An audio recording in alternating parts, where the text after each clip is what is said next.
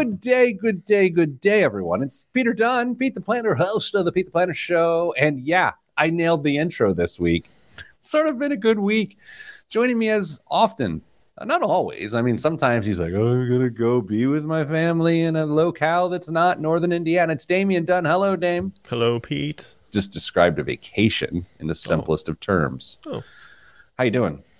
I'm doing very well. Not as good as I'd be if you had a big old can of Miguel sitting in front of you, but I'm all You- right. I still have hot coffee from my uh my home this morning. So it's a I think it's like bourbon chocolate coffee, but there's it's flavor. There's no actual bourbon and or chocolate in the coffee. It's okay. You need to fix it. I, I know. I believe me. The post work cocktail while working more at home this week became a norm. Hello, everybody. Welcome to the show. Dame, lots to cover this week. Uh, we're gonna. What are we talking about? We're talking about ETF tax implications. Mhm.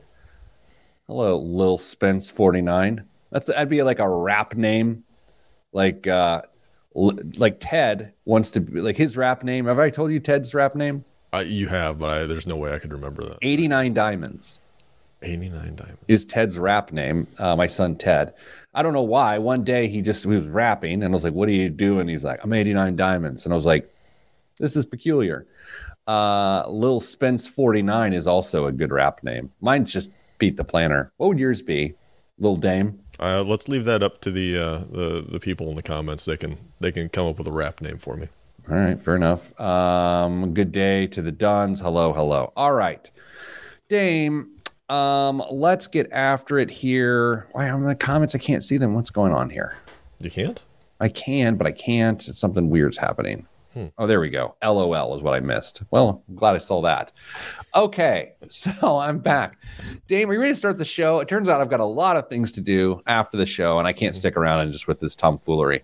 Well, let's make sure that you uh, continue your momentum and, and get out of here as soon as possible. I, I do not have time to mess with you today, of all people. I know. Uh, let's see. Okay, um, pulling up the clock. People love this. Um, do, do, do, do, do, do. podcast is like, oh, I'm switching to Joe Rogan. Okay, here we go. And uh oh, someone's mad. Someone's mad. What? Mary Lou gave us the angry face. Why? Why are we getting the angry face, Mary Lou? Oh no, what's happened? What did we do? I, she'll Dame, tell us did- later. Did you do something, Dame? Probably. Okay, I assumed. I assumed that was the case. Yeah. Uh, oh, Lil Spence 49 says, says, I am a twin, however, my brother's bigger than I am. So uh, he was Lil when he was born. There's Big Spence and Lil Spence. I don't think they have the same name. I don't, well, their last name's probably Spencer. I guess it could be. Like I'm, I'm Little Peter, you know? Mm. You know what I mean? Yeah, I, I do. I know. Let's start the show in three, two, one. This week on the Pete the Planner Show, we answer your money questions. Here's how the show works. You email us, askpete at petetheplanner.com. That's askpete at petetheplanner.com. And here's how the show works beyond that. We may answer your question. We may just act like, eh, like act like we didn't get the question out of passive aggressiveness. Joining me as always is Damian Dunn, Vice President of Advice at Your Money Line. And hey, money. Hello, Dame. Hello, Pete. How was your week? It was great. How was your week? It's good, filled with coffee and other liquids. Oh, I don't know what that means. Dame, we did get some questions this week. Uh, one of them revolved around ETFs and the tax implications of ETFs. Interesting question. Uh, you know, you and I have been in the financial business for a long time. And sometimes people ask a question. It's not a bad question. It's more of like, I just hadn't thought of it because I, I either know something or I take for granted that I already knew that. But this is one of those questions I was like, ah, I haven't been asked this in a while. So let's explain that. Hi, Pete. Thank you for your show. You are the most entertaining financial leader that I know. Clearly, this person doesn't have a huge circle of influence within the financial world. I have probably a dumb question about taxable accounts. It's uh, it's oddly not a dumb question at all. nope. It's an incredibly smart question. If I own 500 shares of a single ETF, for example, how many times do I pay taxes on this? Do I owe annual capital gains tax if I never sell or change the shares in any way? Do I only owe long term capital gains if I sell the ETF shares or withdraw from the account in the future. I guess what I'm asking is if I invest in an ETF, say the VTI, for example, never touch the investment until I retire, when and how often will I owe taxes on this passive investment? Please and thank you. Uh, Diane. Uh, Diana. You ever do that where someone has a name like Diana and you call them Diane, or there's like Christy and you're like Christine, and, and you just embarrass yourself all the time? I got to be honest. I am um, really quick to assign nicknames to people off of their their real, just shorten it or, or yeah. some, and I never ask if I can do that, and I've probably gotten in trouble uh, a few times. Yeah, that's big that. white guy energy coming in and just being like, "I'm going to call you Flounder." You know, it's like, "Well, my name's Carol." Well, it's like, "Quiet, Flounder." All right. Um, what, what, so where do we begin with this? Like, is, is, is this? There's a difference between a qualified investment and a non-qualified investment. So, Dame, let's start there. Sure, qualified investment is going to mean that it is tax advantaged in some way. So, 401k, 403b, IRA, Roth IRA you're not paying annual taxes on those investments as you uh, hold them over the, the, the course of your your lifetime. When you take them out, that's when you'll pay the tax man on those things. Non-qualified investments, however, do have the possibility of kicking off um, interest, dividends, even capital gains that may become taxable on an annual basis. So when you're a non-qualified account, you have to be uh, very conscious of the investment that you're buying because you may end up with a tax bill throughout the, the course of the year. Those are um, typically typically happen in um, individual stocks, mutual funds. ETFs are a little bit different animal though. Uh, ETFs and mutual funds differ slightly, even though they all hold um, various investments inside of them. But as I said, they, they are managed slightly differently. Mutual funds are typically actively managed. That means there's a, a group of managers that are deciding what they want to hold inside of those investments. Uh, they sell uh, investments, sell individual companies or bonds, buy new ones, and they create gains or losses when they do that. And that's called turnover, by turnover, the way. And so sometimes those gains or losses are dictated by the percentage of turnover within the portfolio. You can look on mm-hmm. just about any investment site. If you pull up a like I'll pull up like American Funds Growth Fund of America, one of the classics, right? One of the largest mutual funds in the world. I'm going to pull that up as you're talking here, Dame. If I can remember the ticker. Oh, I just missed it. It's AG TX. I'll find it. Uh, anyway, I'll, I'll, I'll give you the uh, turnover on that. Keep going. Sure. I'm sorry, interrupt. Uh, ETFs, however, are typically managed off of an index to mirror some index. So unless there's some major change in the index that it's tracking, there's not that likelihood of having gains throughout the year because you're not buying and selling individual investments inside of that. So, does that mean you won't pay taxes on uh, on an ETF? Well, maybe, maybe not. There still could be those capital gains, although probably not as frequently as a mutual fund. But you could still have interest and dividends. Um, those are the ones that you have to pay attention to. So you could end up having to pay uh, taxes, although probably not very much on an annual basis, but then have to worry about the bigger tax bill when you make a transaction of a, a sell down the road. I looked up American Growth Fund uh, uh in a American Funds Growth Fund. It's a, it was seven percent portfolio tor- turnover, which is really low. And then I looked up Fidelity Magellan, which is another classic mutual fund. It's at forty two percent. Uh, sometimes the the you know growth fund and Magellan are some pretty broad categories there, but if you get in like small cap funds and things like that, you're going to get a, or international funds, you get some major turnover in there, which then creates those tax burdens you're talking about. Yeah, and if uh, if you have uh, some investments in a qualified account and some in a non-qualified account, sometimes your financial advisor, if you're working with one, may talk about location of investments to make sure that things that have uh, higher turnover or kick off higher dividends uh, may get put into a qualified account, so you uh, you're not faced with the tax bill until much later down the road on those things. So it, pay attention to what you are investing in and what type of account you're using to invest in those, and, and you may end up saving yourself some dollars.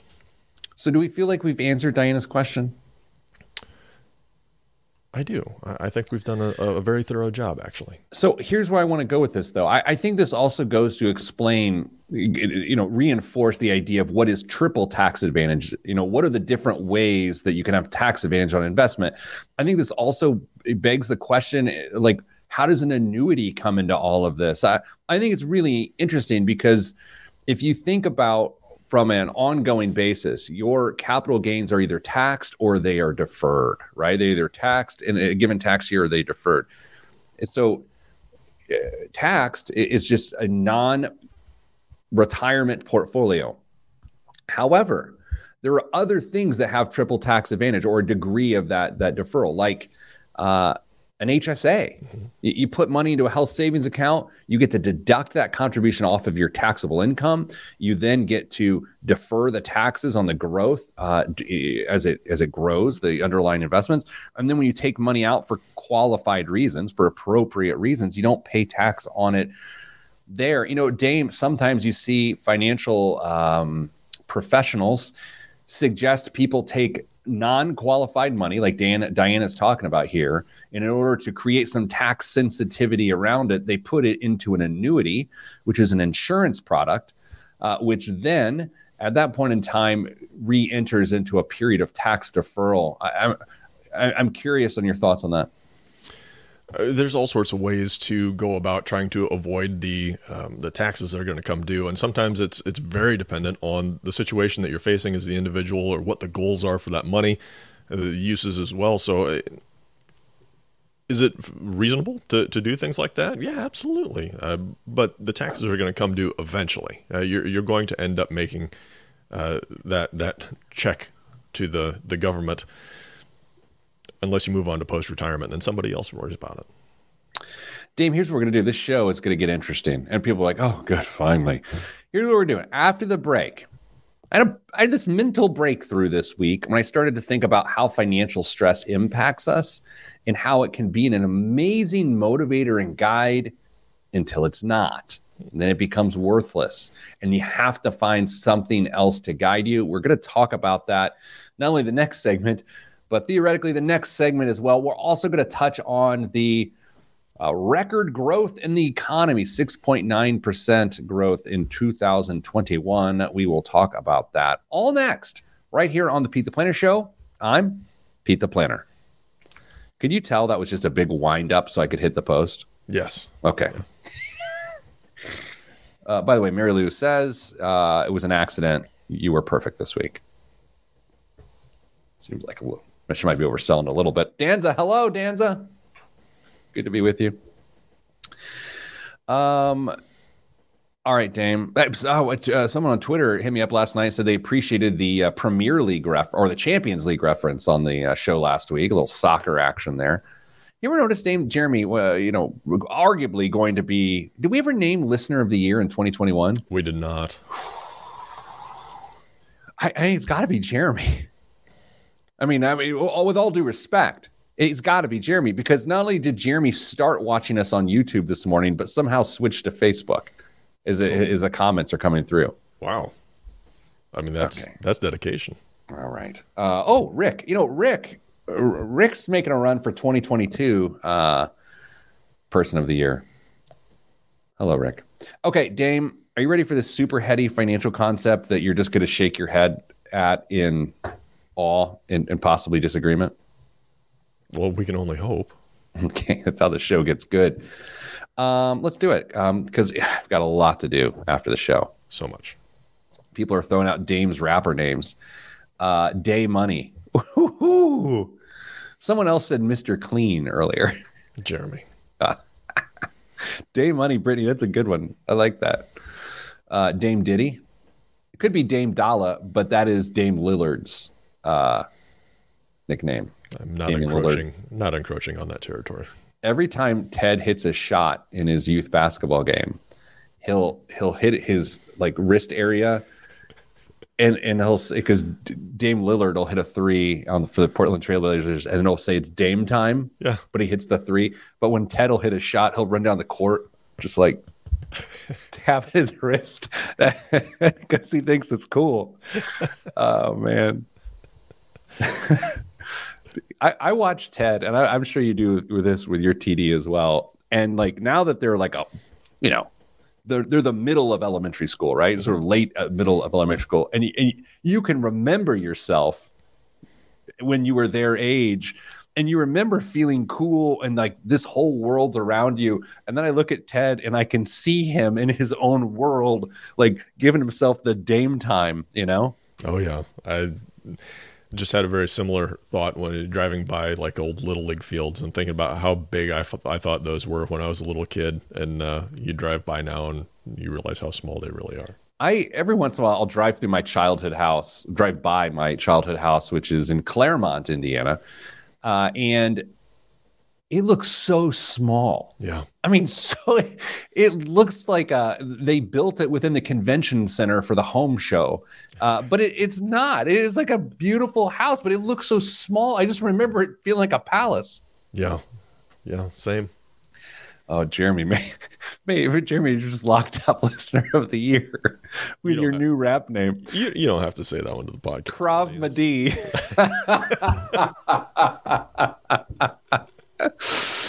to be fair, though, you could physically protect your family, and I cannot protect mine. Yeah. Krav. That's, that's amazing. I'm going to be laughing for a day and a half on that one. okay. Are we ready? Sure. Uh, three, two, one. Back on the Pete the Planner show. Dame, um, I had this uh, thought occur to me this week, and I, w- I want to share it with you. Feel free to beat it up. I think it's a reasonable thing to discuss, and it has to do with what your primary motivation is at any given time when it relates to money. So, will you indulge uh, me and my thoughts for a few moments? Please expound. Okay. So, you and I do actually spend a lot of time, oddly, personally and professionally, talking about that there are three groups of people in, in America today from a financial perspective. There are people who are really struggling there are people who are not struggling, but they're also not really stable. Mm-hmm. And then there's people who are stable, right? Those are the three groups. We, we deal with them all the time. It, it is our professional life to not only acknowledge those groups, Dame, but to, to treat them differently? Maybe respectfully differently because they, they require different medicine, you know? Yeah. So here is the thought I started thinking about well, what motivates these three groups to either take action or what what leads to mistakes because of this level of motivation. And here's what here's what bubbled up in me this week. Number one, if you're struggling, and, and what I encourage everyone to do here for a moment is not just say, "Oh, well, I'm not struggling. I'm not going to listen." Here's what I'd like you to do: think of a time. Dan wants you to think of a time in which there was some financial struggle in your life. I mean, it can be something as simple for a lot of people as the, the next payday is not coming soon enough. You're running a little low on the coin uh, in the account, which can happen from time to time. Uh, all right, so Dame, you got you, do you have a period of your life in your head as it relates to financial struggle? I think so. All right, I've got one too. Everyone else, okay, good. Now, what likely motivated you to take action, to act in any particular way, was stress, right? The stress of the moment is is the main feeling you had, right? It was it's you know, you're laying in bed at night, you're stressed about money and what you do next the next morning, the next day, how you cope with that stress, how do you solve the underlying issues which leading to the stress. Uh, that is your motivation, right? Yeah. And, and sometimes that's good. And and I would actually note it often is good for a while right? Because it, it, it it's action. It's it's like this animal instinct of survival. There's stress. I got to solve it. I got to do something. Now, even if you make the right decision under stress, stress can't consistently be the optimal motivator for you because it's just too much to bear, mm-hmm. right? I mean, it, it's like athletes that play with a chip on their shoulder. You know, it's the the person that tells themselves a story that this team didn't draft me, and so I'm going to be angry for the rest of my career. Some people are able to pull that off, but the vast majority of people that try to act like that's their motivator, it sort of falls apart at some point, right? Yeah, yeah, I think so. So, so then it progresses to a person who is no longer completely unstable. This person is has some stability and they're not necessarily struggling. So at, at this moment, when things are not ideal and they're not awful, reality is what should be the guide right? It's like you're supposed to see the scenario and take action based on the information in front of you. But what every single one of us know from a behavior standpoint is that on a daily basis, we process information, we synthesize it, and we still make a decision that goes against our best interest. We all do that. Shall I make myself another Boulevardier? Uh, as I go over this spreadsheet, you know, like like decisions that obviously don't make sense. We have all the information, but we do it anyway Yes. Okay. So so it should be reality. And I think this is where this is why you and I as, a, as an organization, uh, our organization, spend so much time dealing with people who aren't necessarily struggling, but aren't necessarily stable. And it's because there's so much m- chaos because people tend to be motivated inappropriately by opportunity as opposed to reality. You know what I'm saying? Okay. Yeah. So here's here here's here's proof of that. Let's say there's a listener right now who has not a full emergency fund. Okay, like, a, like a, they don't have three months, they don't have two, and let's say they're not putting the right amount into their retirement plan. They're 24 years old. They're not putting away 12% annually. Combined with their employer, they're putting in 7% annually. And let's say that their housing expense is a little more than it should be. And let's say they got a couple thousand dollars in credit card debt. So, Dame, I've just painted a picture. You know our, our scoring metrics or, or, or matrix around here. Mm-hmm. Y- you know that they are not stable. Correct. But they have a crypto wallet. They're day trading. So th- this this segment is not about crypto. What it is is when people aren't stable and they they look to use their economic resources from an opportunistic standpoint their their instability gets worse not better but they think it will get better. They try to shortcut the process. Does that resonate? Yeah um, I, I, think you could also look at that as um, opportunity also presents itself uh, clothed as hope and distraction to- uh, totally. It's it's easy for someone who uh, could recognize the situation they're in, who knows that work needs to be done, and they get drugged down by it. They, the, it may seem insurmountable, whatever situation they're facing, whatever hole they perceive they need to dig themselves out of. But there's something else out there that, that says, I can help you do this faster, or I can help you um, forget about the stresses that you've got right now and it is very natural for so many of us to to look for that relief, uh, to to uh, give ourselves a boost of confidence, whether it's artificial or not, to make sure that we're getting out of the situation that we find ourselves in. So, um, opportunity, yes, but I, I, think it goes beyond um, just that word itself, and you can get to the root of what that opportunity really uh, provides to the individual. I, I think you're right about distraction. I think when you know if you are in, let's say, paying off student loans for five to ten years, like Brittany ex- expresses here on Facebook Live as we broadcast live on Fridays at 10 a.m. Eastern. Uh, Dame, if you're in this window five to ten years where you're just doing the same thing, you're not struggling, you don't have all the stability you need you want to be distracted. Mm-hmm. You, you want to care about something else, which is natural. I, I would hope's an interesting word though to this too, because, and I'm just making a hypothesis here. I, I think hope often crosses someone over from struggling after stress jumpstarts their journey. Hope is what bridges it to the degree of some stability. I, I think hope is so important to transition from struggling to not struggling but not stable.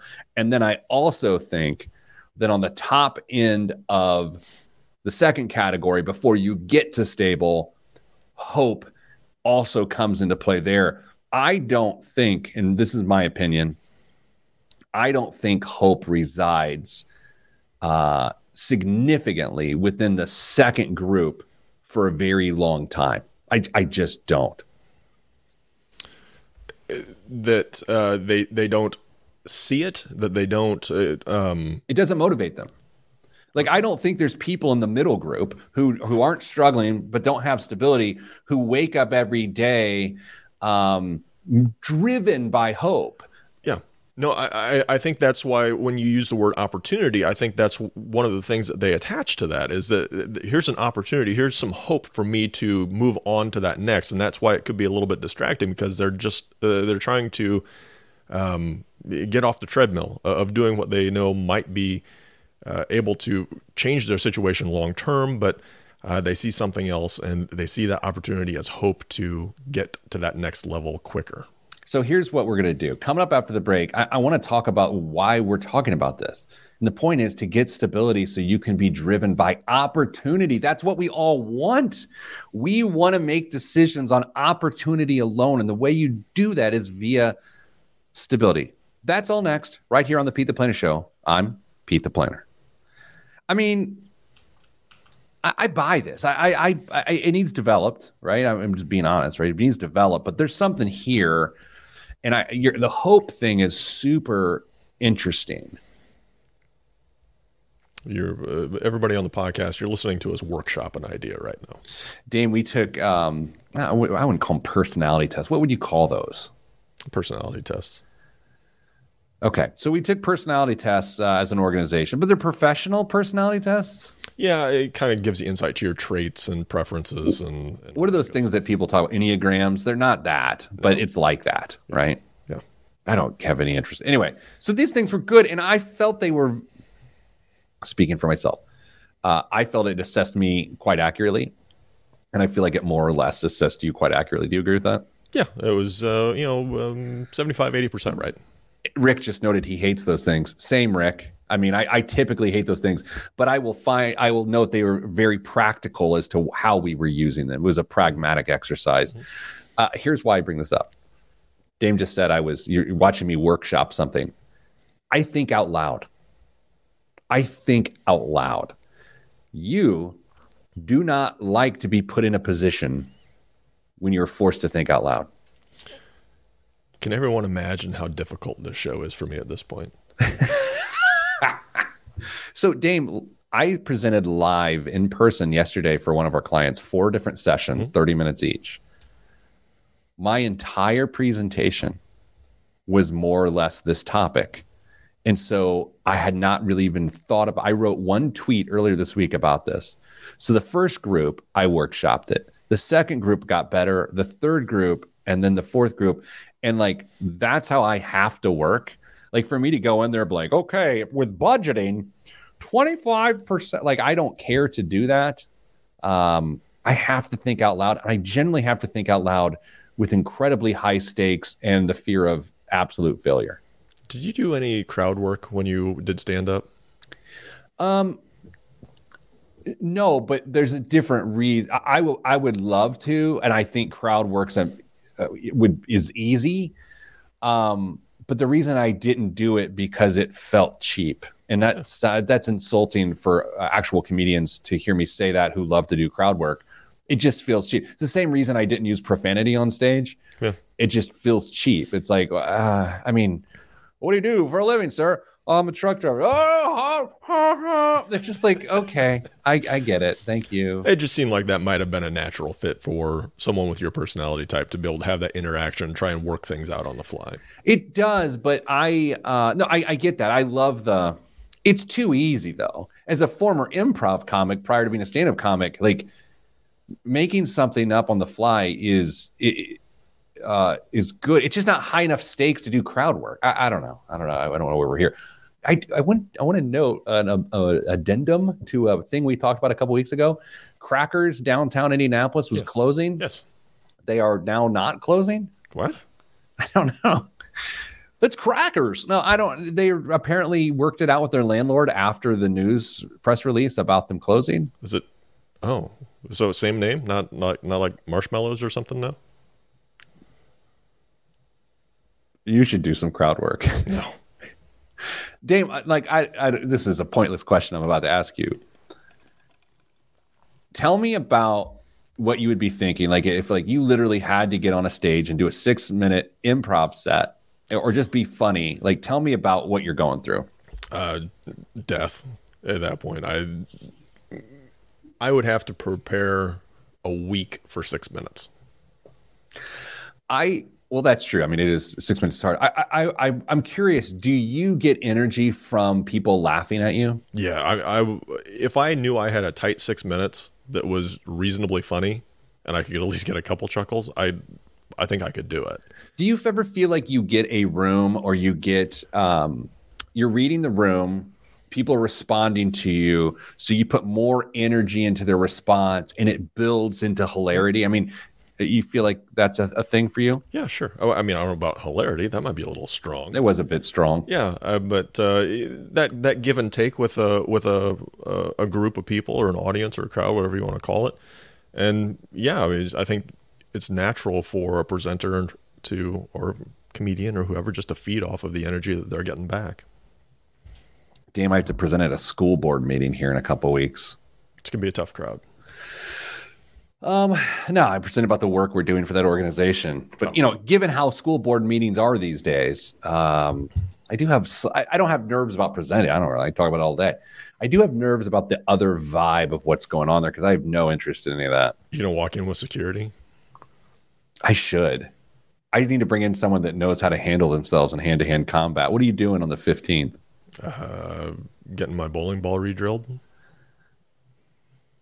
that a thing? It, so, like, I would just want to know, like, are the are there are we just in for a whole episode of really good Dame jokes? Is that where we're at? No, I I don't think I've had a good one yet. Okay, but you're going to keep trying jokes. Is what you're saying? Yeah, I mean, the only person I know that doesn't like them is you. When I don't laugh at your jokes, um, does that hurt you? No, no. no. How about when I just ignore them? Um, ignoring is interesting because I'm not sure if you just didn't catch it because I, I know that's happened before. But that's 50 uh, 50 usually, yeah. right? Like I'm just, mine's going too fast and I miss it, or I hear it and it's just, I don't want to reward you. yeah, that's fine. I understand. Uh, Mary Lou notes that you're you're busy because you'll be washing your hair. yeah, that's a good one. Ted loves making fun of my baldness. I mean, just oh my gosh, and he thinks it is so funny and clever. I don't get mad. I don't really care because I, I, lean in that it hurts, you know. Yeah, right. But he thinks it's the funniest thing in the world. Like he'll he'll be combing his hair for uh, school in the morning. I'll walk in the bathroom like, "Hey, buddy, have a good day," and he's like, "Jealous." oh man. Okay. Um let's pick up where we left off. I don't even know where that was. Mm, three, two, same thing. Three, two, one. Back on the Pete the Planner show. Dame, are you burning any incense? Because it is getting pretty uh, uh, philosophical here on the show this week. Oh, I thought you were going to say it was something else. Oh, I don't know. Uh, Dame, we were talking about before the break. There are three groups of people in America as relates to money. There are people who are struggling, there are people who are not struggling, but they're not stable, and there are people who are stable. Uh, and what we were noting before the break is that people who are struggling are often initially motivated by stress until they get to the point of which they're not struggling, and then something else has to take over.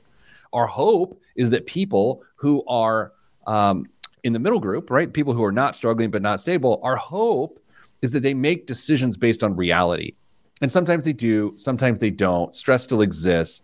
Uh, but what I have found in my six days of study of this topic, anecdotally, is that people often get distracted in this middle group and they're seeking opportunity. They'll get distracted by exchanging money for time to purchase convenience. And that is not reality. Like, if you have more time than money and you're exchanging money for time, that's not reading reality. That is seeking opportunity that doesn't exist. So, Dame, once someone becomes stable, though, which is all we want, opportunity is brilliantly the guide. And that feels good. Yay? Yay. Yeah. All, all I get, I'm going to take a drink of coffee, and I, the yay was a question mark. You were rolling. I thought you were just going to keep right on going with it. No, opportunity is fantastic. It allows you to uh, take advantage of whatever comes across your path, and you can make sometimes huge changes in your uh, your life, whether it adds to your stability, whether it uh, uh, provides you an opportunity to uh, build wealth faster, or you know just take chances. So uh, stability, fantastic. I have another example of the middle group where they rely on they, they they're, they're, oh it's opportunity, but reality is what's suffering. Okay, so this one I think is a better example than crypto, although I like the crypto example too. Let's say you're attractive, Dame. So just everyone, I'm attractive. Okay, well I'm just saying like people have to visualize that if in some bizarro universe you said, let's say. Okay. Uh, oh, I forgot the jokes extended beyond the the commercial breaks. Yeah. Uh, Dame, let's say that you are um, you're in your 30s, okay, and you uh, are not a homeowner, and you keep noting that homes are going fast. I got to become a homeowner, and you realize that you could become a homeowner for the exact same payment of what you're paying for rent. Okay, so mm-hmm. the, so far I've just identified reality, but now you're like, there's an opportunity here. Unfortunately, here's the rest of the reality you, you wipe out all of your savings, you go cash poor as the down payment for the home. And then, so now you enter this starter home that has starter materials and products within the home because that's the price of the home you can afford. And you don't have the means to maintain and repair that home. That is a perfect example of someone who is not struggling. I mean, they get approved for a home loan, but they're not really stable, but the bank doesn't necessarily care. And you use the resources and, and the reality you have, and you blow right through it because you're distracted by the opportunity. Thus, you ignore the reality. That's a better example. You know what compounds this problem? Oh, yes, please do. When someone you know and love is encouraging you to take that opportunity. We just had a, a, email come in this week. Very, very similar situation fresh college graduate. Mom wrote us a, an email asking uh, if we thought uh, if we had any comments on her potentially buying a house. Uh, she hasn't even graduated yet. She'll graduate this spring.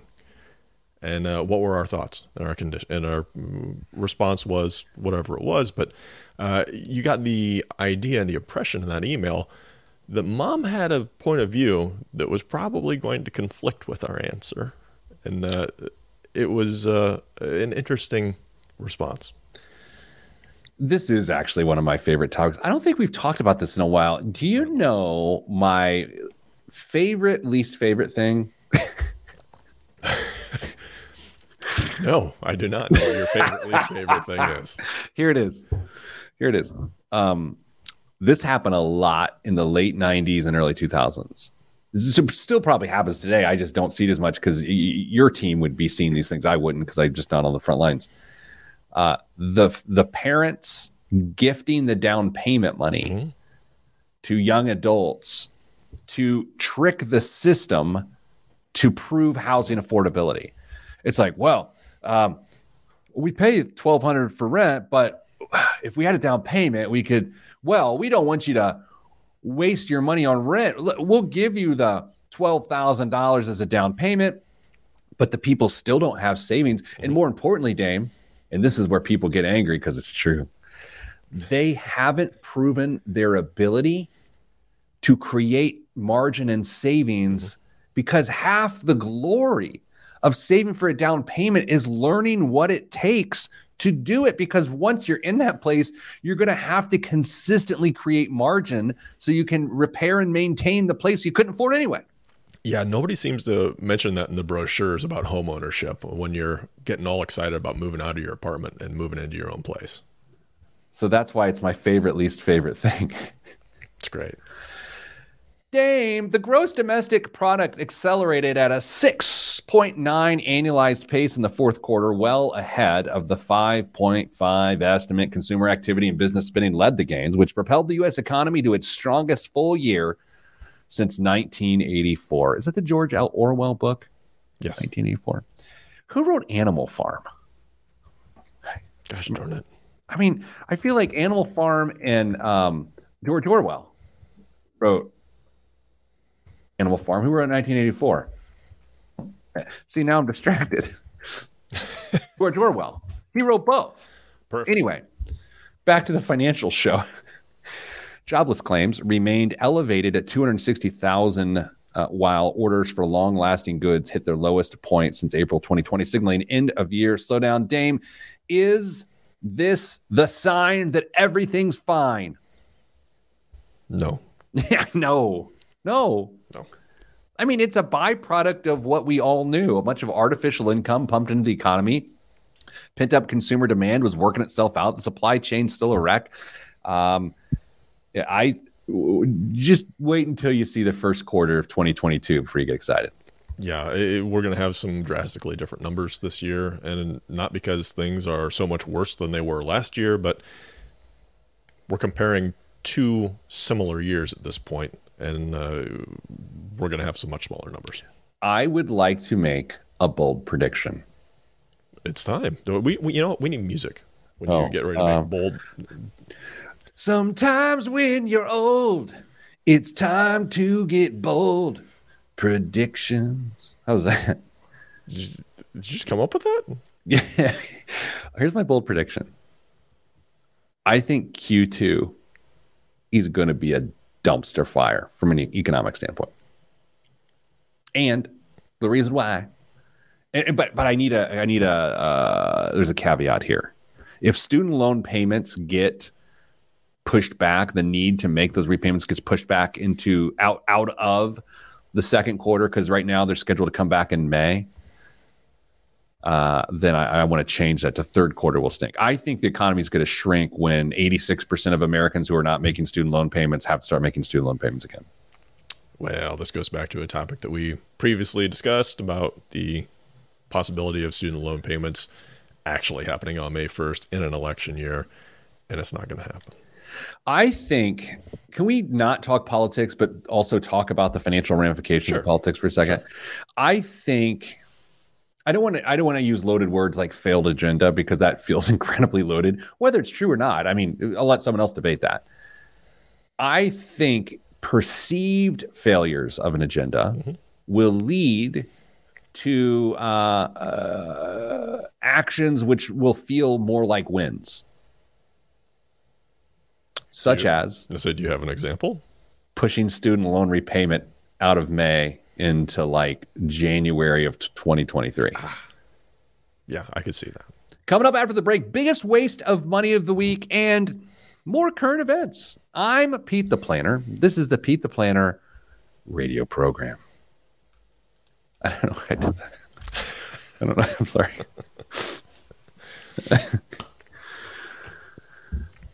I, still am not convinced student loans get forgiven. I get that question a lot. You get that question a lot. I had a guy asked me yesterday, he's like, Do you think it's worth adjusting my strategy on the belief that student loans will be forgiven in mass? And I said, No, I do not believe so. No, I don't think they will. I do think there's going to be actions that lead to the desire for a perceived victory with the administration. Absolutely. It's coming. I just don't know. It, it, a student loan thing could definitely be one thing, right? Mm-hmm. Um, and, and, in all fairness, I'm, I'm, I'm, in all fairness, I, I, think you naturally do get a win by uh, appointing a Supreme Court justice. I mean, that always feels like a win, right? Mm-hmm. right? Sure. Yeah. So, but then is it going to be student loan forgiveness? Is it pushing the student loans back? Is it another round of stimulus? Is it the, the child tax credit thing gets happened? Like something's got to happen. and I just don't know what it is. Yeah, it'll be interesting to see what they what they come up with because they desperately need some positive mojo. Uh, and here's the thing: I did say perceived positive mojo to your word, but I think there is utility in it, right? I mean, like the child care tax credit. There's some negative aspects to it, but I think, uh, in in my opinion, uninformed opinion, unexpert opinion, I think it has more good than bad. So even if the if that ends up happening again, it is both perceived as good and arguably good. Sure, uh, I think it. uh, yes, I, I, will say there will be a lot of good that comes out of that. Uh, you just have to weigh it versus the long term costs because nobody seems to want to stop spending money in Washington. I'm not saying that we uh, shouldn't do that, but we need to be a little bit more conscious with where we're spending cash. And I but. do realize it's a more targeted form of stimulus, slightly more targeted form of stimulus. than just broad stimulus, I think I would be against broad, another round of broad stimulus at this point. I would too. Yeah, I mean, just gotta. And I, I yeah, I don't know. But we're not going to talk politics. I don't think we are. I think we're talking economics. Policy. Are we talking politics? No, policy. Where does it policy? Yeah, where does it cross over? Of like when do you start pon- like hot takes? I think become part of that. Yeah, for sure. Okay. Um, I've got a, a great use of money this week as opposed to a waste of money. I love these. I love great uses. I, I saw this this morning when I was in here at the office, and this coffee was fuller. I'm, this is my first cup of coffee. I'm still in it. I don't know what's going on. Um, I was like, I instantly wanted this, but the weird thing is, I don't have the problem that it solves. it's a huge problem solver for a lot of people. I don't possess that particular problem, so I don't need it solved. But it's so smart that I was like, maybe I need to create that problem so I can get this to solve. Could, should, could you buy it just to buy it and then gift it to somebody who has that problem? I do. My brother in law has this problem. Man, I'm really excited to see what this solves. It's not a pill. Don't worry. Okay. like a. Anyway. No, I don't, Pete. You want to explain? All right. Three, two, one. This week's biggest waste of money of the week, right here on the Pete the Planner show, is the AirTag wallet. That's right. The AirTag wallet, Minimalist AirTag wallet. Our premium Minimalist leather wallet has been designed to fully support Apple AirTag. It is the solution for those who tend to lose their important belongings more than others. Just let your phone, uh, just use your phone to ring your stuff or see where you had it on a map. So, Dame, it's like the classic, you know, like my wallet I got in my pocket. This is not helpful for the radio audience. And by the way, why am I showing my wallet? Because there's a wallet on the screen. Um, it's just a, a good small sized wallet, but it's got an integrated slot mm-hmm. for the AirTag. I think that's brilliant. Do you? Yeah, I think it's a natural use for that product that Apple created, and I think it's going to find its way into a, dozens of other everyday products that are commonly misplaced. Yeah, like Rick on Facebook just notes that they need to come out with one of these things for tape measures. Tape measures, 10 millimeter sockets, all sorts of stuff don't start talking man talk. 10 millimeter sockets. I, well, I had to Google that later. It's thirty nine ninety five. The Minimalist I AirTag wallet. Does it come with the the AirTag too? Um, that's a great question. I don't believe so. I don't believe so. Hmm. Um, I'm looking now. I don't think so. Dame, um, I I went to the hardware store four times on Saturday. It's about average.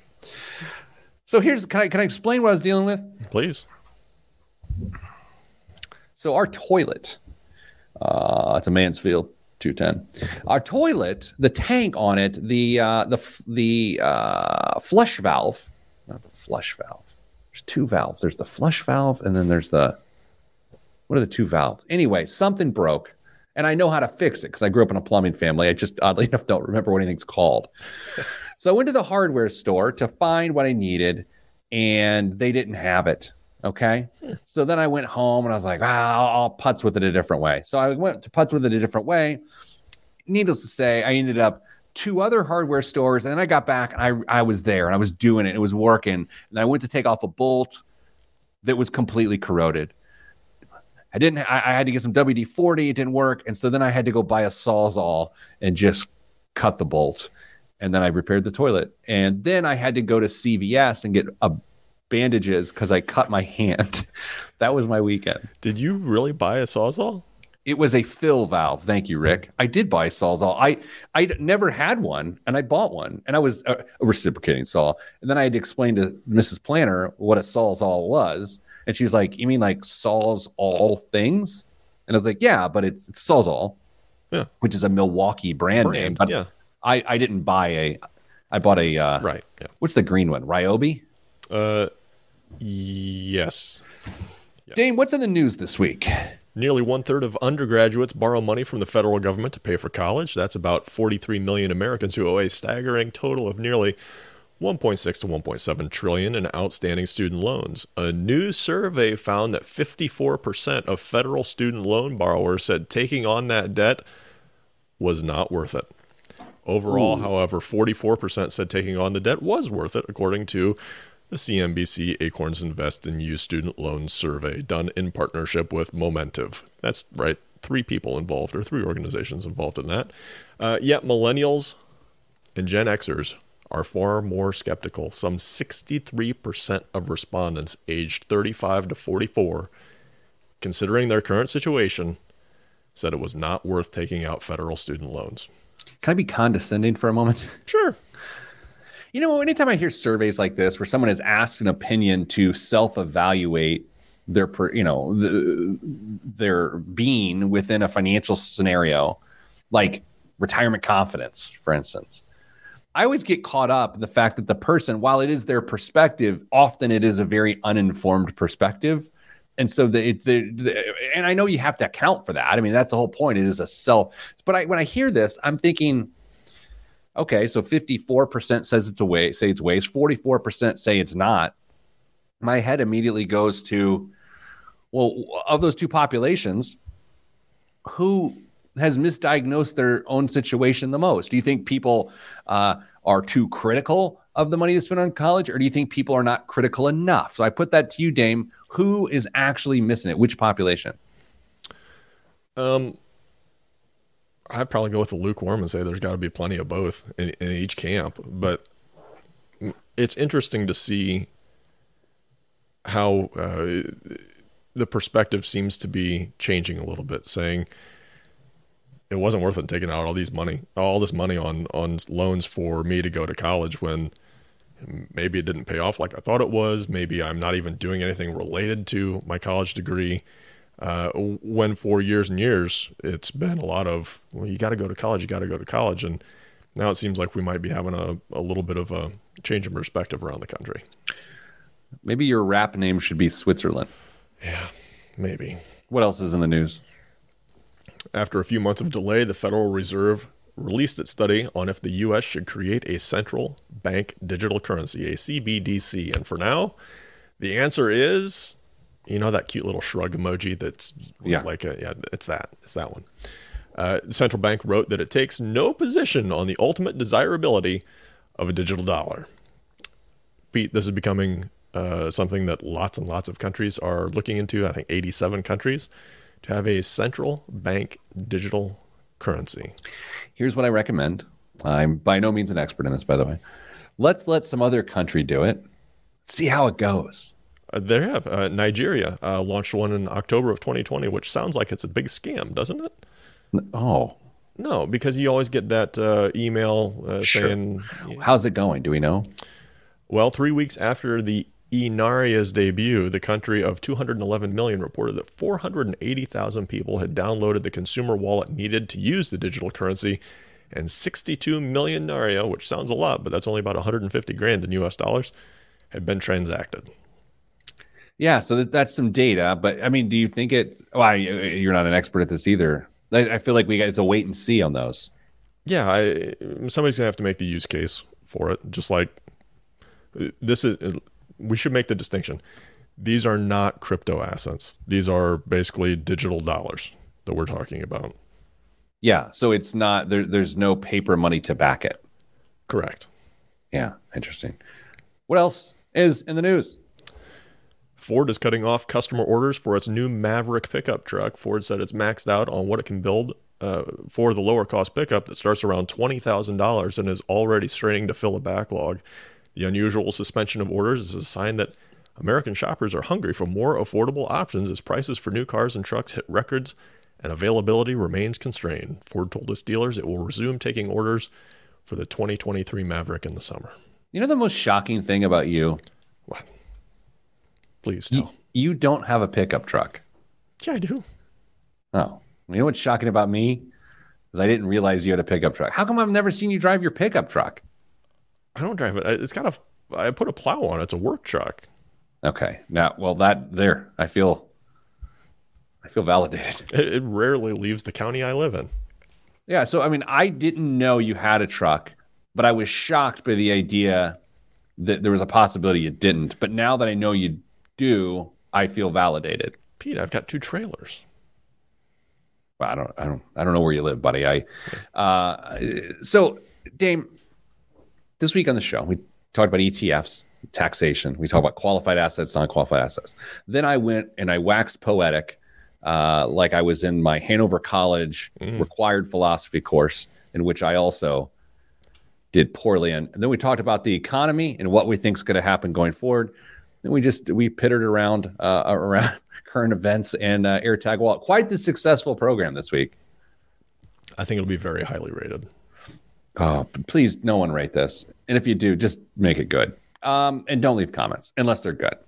Uh, if you want to email us and have us do things to you, ask, like, find, answer your financial questions. Ask Pete at PeteThePlanner.com. That's Ask Pete at PeteThePlanner.com. Thanks, Dame, for your contributions, primarily the humor you injected into the program this week. Hey, you're welcome. Everyone else, I'm sending good vibes because good vibes are all that's in the budget. I'm Pete the Planner. This is the PTP Show.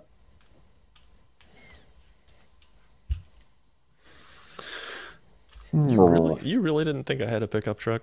I well, I was shocked you didn't. When, like, to be fair, a we've never talked about this. It's true. B I've never been to your house. C No. you've never driven it around me. It's true. I've seen two of your vehicles.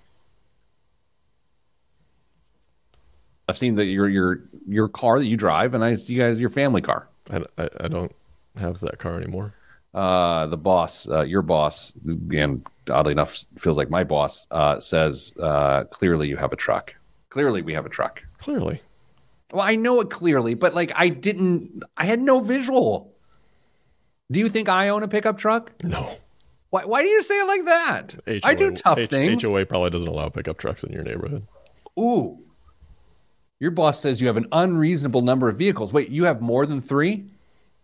I'm Yes. technically yes, but one- Okay, let's hear about it. Big no, Mr. one ha- Moneybags. One hasn't seen the road in years. Are you working on it? Yeah. Do you lay on your back and slide under it and have a rag and come out and be like, hey, get relax? No, I've got a lift in my barn that takes it off the ground, so I don't have to get on my back to do that. Rick says you have three Corvettes. Just Rick, I have one. That's the one that's getting worked on. I'm turning it into a go kart. what? Yeah. Um, I mentally I have a pickup truck. Like I just drive around in it and like put firewood in it, a rick or a cord. We we need to get you at a, a real go kart track and just let you have fun. I have on hiking boots today. Do you? they're not fashion boots; they're hiking boots. I love that I just said I, I possess fashion boots. I gotta go. This is, sucks. I gotta get out of here. Um, I'm sorry. I, I have very important things to do. I gotta go. Yeah. Uh, Rick, yes, uh, Cletus style, but without the twenty five thousand dollar motor in the front. Hey, everybody, stay getting money.